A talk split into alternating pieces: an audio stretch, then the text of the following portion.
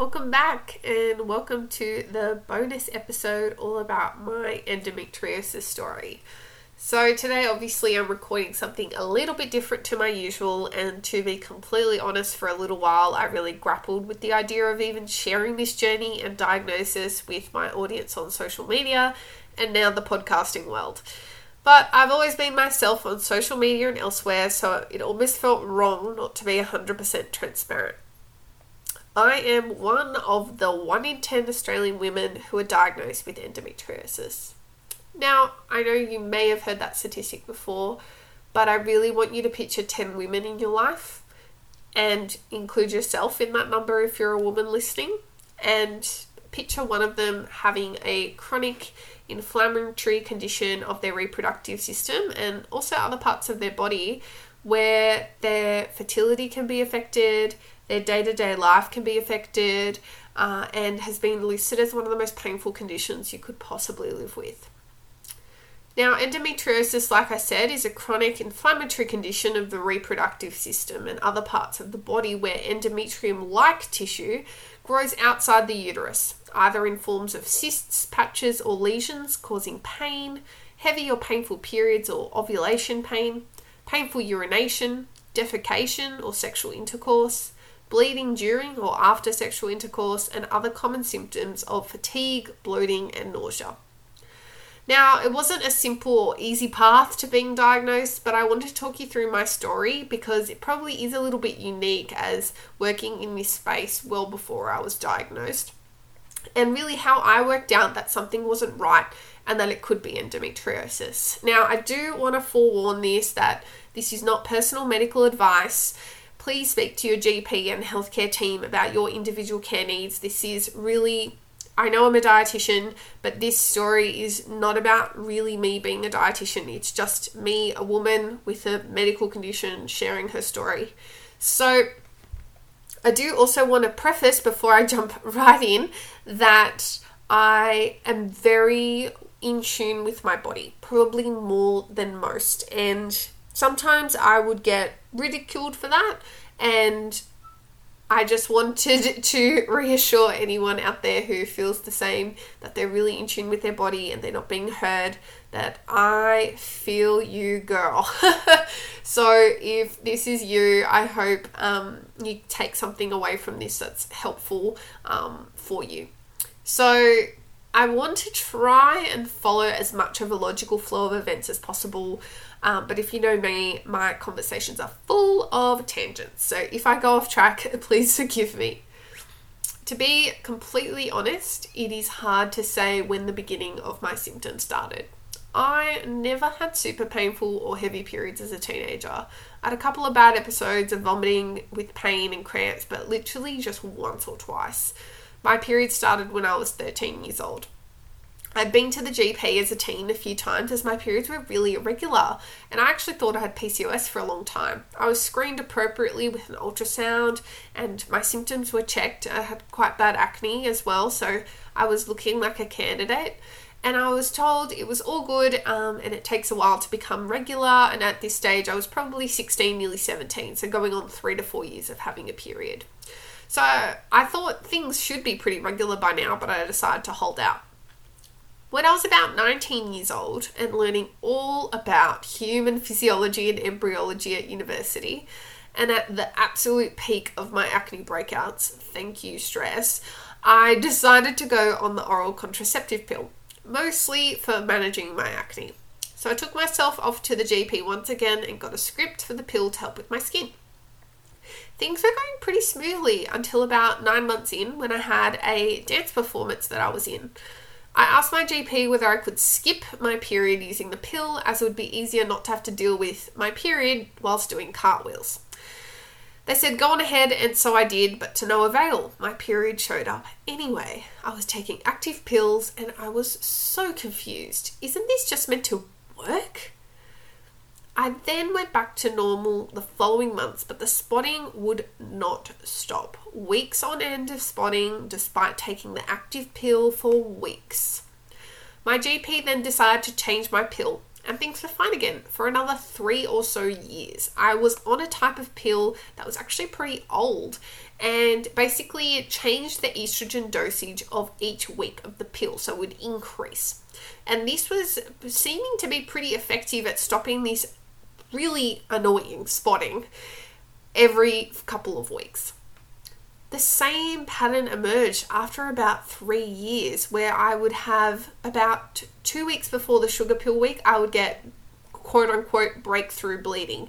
And it just would not stop until I finished all my sugar pills. So I'd break through bleed for two weeks and then have a period for a week. So I was pretty much bleeding for three weeks out of four, which is really inconvenient. No pain, no issues, just annoying bleeding. So, with all this spotting, I became repeatedly iron deficient. I ate red meat, I ate lentils and beans and other iron rich foods, but I just simply could not keep up with the losses. I eventually required an iron infusion to help me feel human again because that fatigue was real. It was about three years ago when things really escalated. I was in bed in absolute agony. I wasn't on my period. I had this pain in my right lower side. It was a Sunday. I was on placement for dietetics. I was on on a, on a placement. I was at home though, um, and I decided to call the nurse hotline and ask what I should do. I felt that maybe I had appendicitis or something was really bad going on because this pain was awful. Um, she said that it could be appendicitis and I should get to my GP ASAP or go to emergency. I felt like emergency was a bit overkill, so to speak. Never think that, never think that. But anyway, so I headed off to the GP the next morning.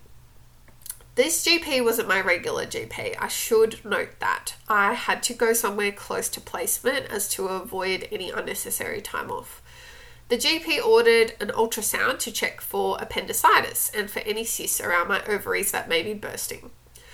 All was clear once again on the ultrasound, but old Wanda, and for those who are not in the fertility community, Wanda is what we call the internal ultrasound stick. Not a fun time. The lady, the ultrasound tech that used Wanda was probing my right side to get a picture of my right ovary and I was in absolute 10 out of 10 pain to the point of tears.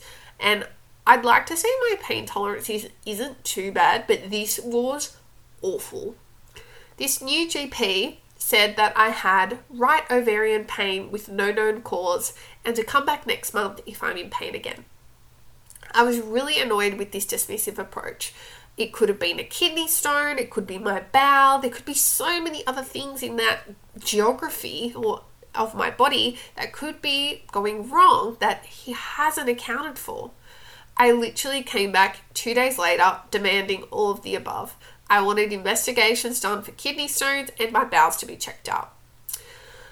At this point, I couldn't even think straight on my placements. The pain was that horrendous, and I was still in shock that it wasn't my appendix bursting. I got an abdominal x ray done, and it showed bad constipation. Another confusing finding because I was pretty much going regularly.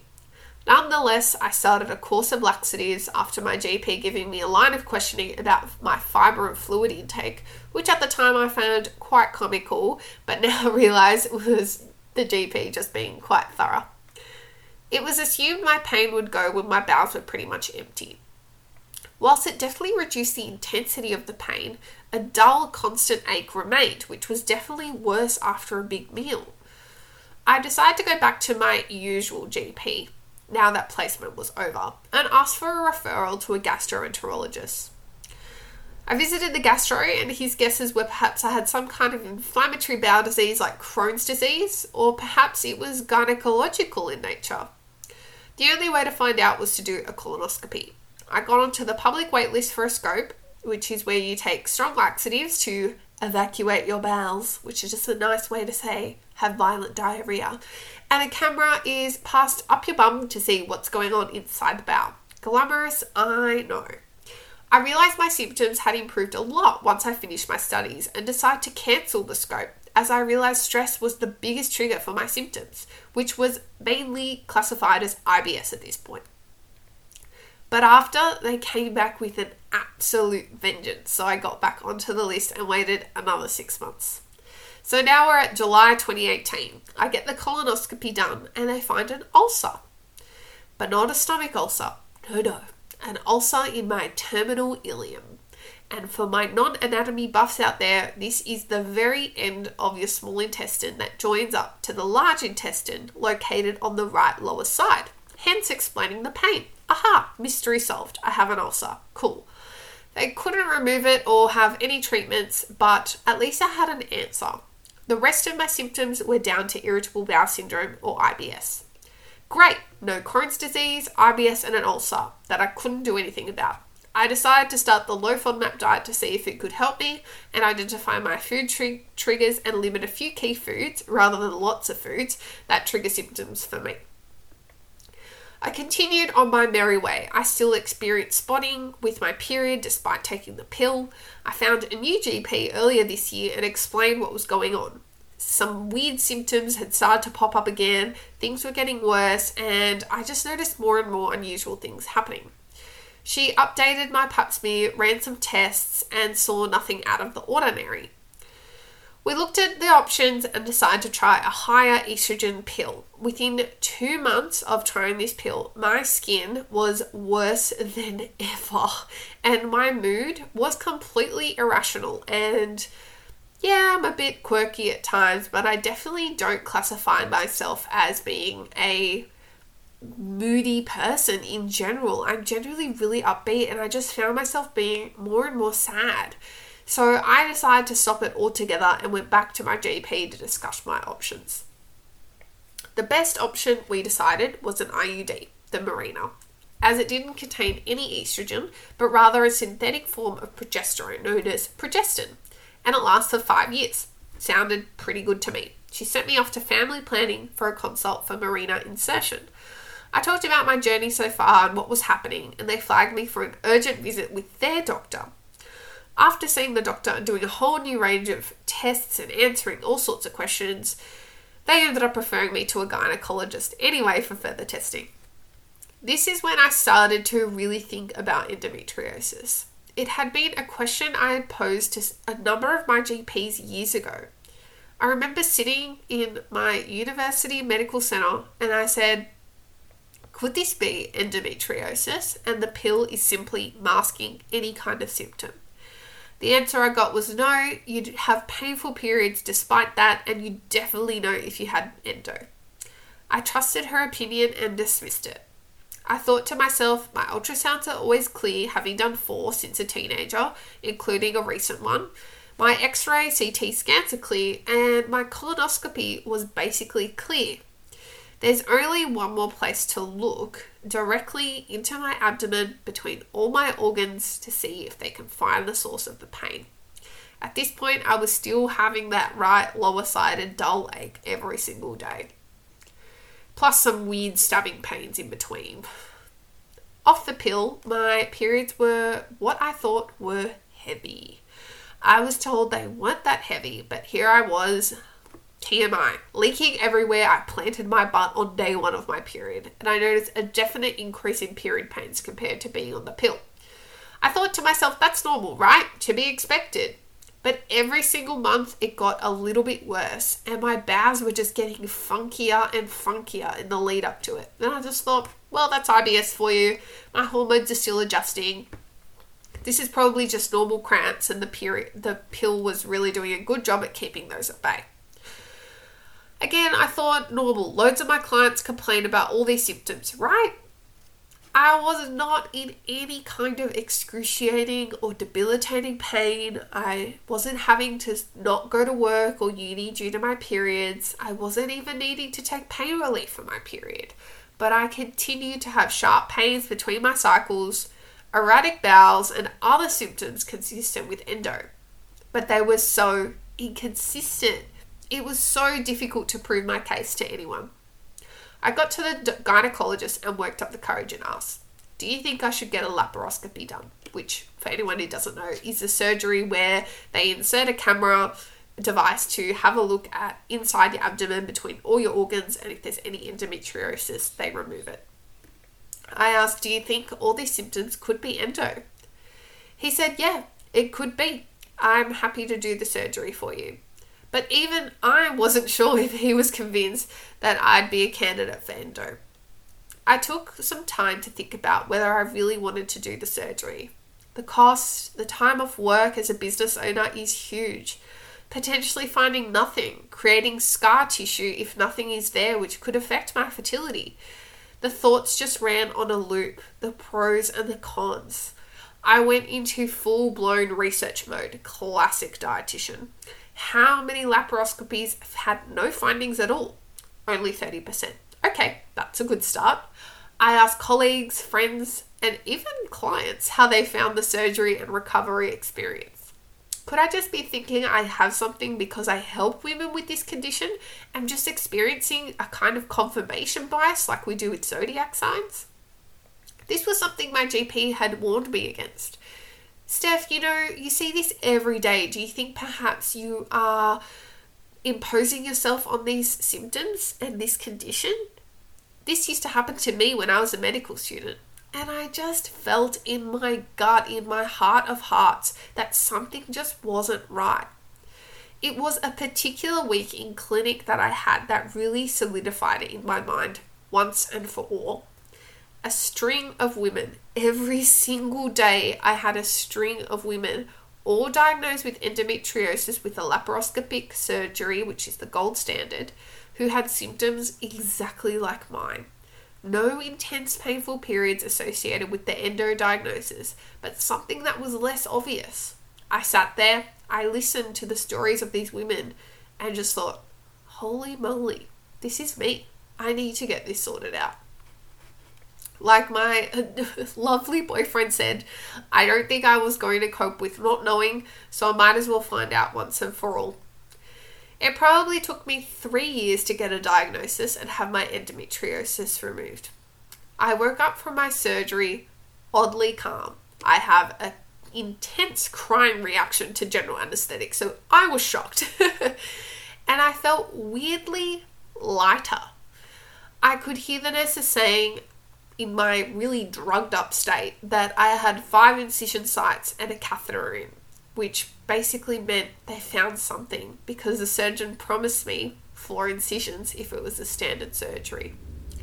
Nonetheless, I waited for the doctor to come and see me, and he confirmed I had endometriosis and it was all removed, and it was quite extensive. I cried. Tears of joy. He asked, Am I upset? I simply told him I feel so validated, that I am not crazy, that I didn't make this up, that I'm not a hypochondriac. I don't know how many different medical professionals and doctors I saw over the years complaining of different issues, and this was never even mentioned. It was through my own education and awareness that I put the pieces of the puzzle together and proposed it to my medical team, who I'm so grateful actually listened.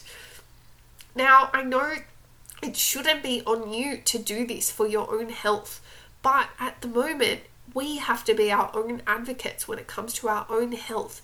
And when you've got those inklings and gut feelings, you just really, really have to go for it. We know the average is 7 to 12 years before a woman is diagnosed with endo, a condition that loses many women their jobs, their relationships, with no cure. Not even surgery or even a hysterectomy can cure endo. These are only management strategies. For 40 to 80% of women, they'll have to go back for at least another surgery. It is one of the weirdest conditions to try and explain to someone who doesn't have any understanding of it. It is so, so challenging. What do you mean? You cut it out. How does it grow back? Where is it coming from? We don't even know what really causes this condition, let alone how to cure it. There are other management strategies, of course, such as acupuncture, Chinese medicine, diet, which I help so many women with endo in their diet, and of course, pelvic floor physiotherapy, to hormone treatments, to pain management medications, and of course, excision surgery. I have pretty much come to terms with the fact that perhaps multiple surgeries lie ahead for me in my future. Perhaps not, but I'm willing to accept it if that is the case. A condition that is more than just heavy and painful periods, but is chronic in nature, affecting so many different aspects of a fun- of function for a woman. Recent evidence suggests an increased risk of other chronic conditions which are autoimmune in nature, such as rheumatoid arthritis, inflammatory bowel disease, celiac disease, lupus, and multiple sclerosis in women with endo as well. Despite my journey, I am so grateful at the age of 24 years old, I have been diagnosed. Many women do not find out until they are trying to conceive and are struggling to start or grow their family. 50% of women presenting for fertility help have endo, and 30% of women with endometriosis will have a hard time conceiving. There are steps being taken with amazing organisations like Endometriosis Australia and QENDO advocating for the implementation of the National Action Plan for Endometriosis a disease that costs women and society about $30,000 per year per sufferer in lost work and productivity and surgery costs. I am not sharing this for pity or for sympathy, but for awareness. I study this stuff for my clients daily. I have a science degree. I see these women all the time, hear their stories, and even then, I doubted what was happening in my body despite being so in tune with it usually. I almost feel like a bit of a fraud, to be honest. I hear stories of immense pain that women go through with this awful condition, and I don't have that same experience, or maybe not yet. But I wanted to bust the myth that you do not have to be in agony to have endometriosis. This is true for some, but not for all women. I want to leave you with some words of one of my favorite endometriosis Instagram accounts, which I've been following for quite a while. Sinead Smythe, I hope I didn't butcher your name. It's just a little excerpt from one of her Instagram posts, which I'll link below for you to check out. Imagine your own body going against you. Imagine a sort of cancer that won't kill you, but you will live with forever. Imagine finding out there is no cure. Imagine knowing you will have to live with this for the rest of your life. To feel so horrific and no one believes you because you don't look unwell. This is endometriosis.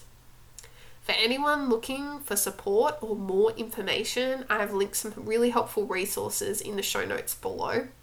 Thank you so much for listening, and I will be back to regular programming in my next season, season two, where I bring on some amazing guests. And if this, my story, touched you in some way or encouraged you in some way, please, please reach out to me, whether it's an email or a comment on this podcast or a social message or comment. It really just means a lot to hear from you who perhaps this was the thing that pushed you. It was my clients, my clients that pushed me to go and get an answer and get help. And I am just so, so grateful for the work that I do and the amazing clients that I have. And yeah, I don't really know how to end. It's so deeply personal to just share all of that on the internet. But anyway, I did it. Woo! um, if you'd like, please leave me a rating and a review of the podcast. Um, and I'll be back with season two soon. Stay tuned on my social media at the underscore dietologist on Instagram and the dietologist on Facebook. And visit my website, thedietologist.com.au, for more information about endometriosis and nutrition.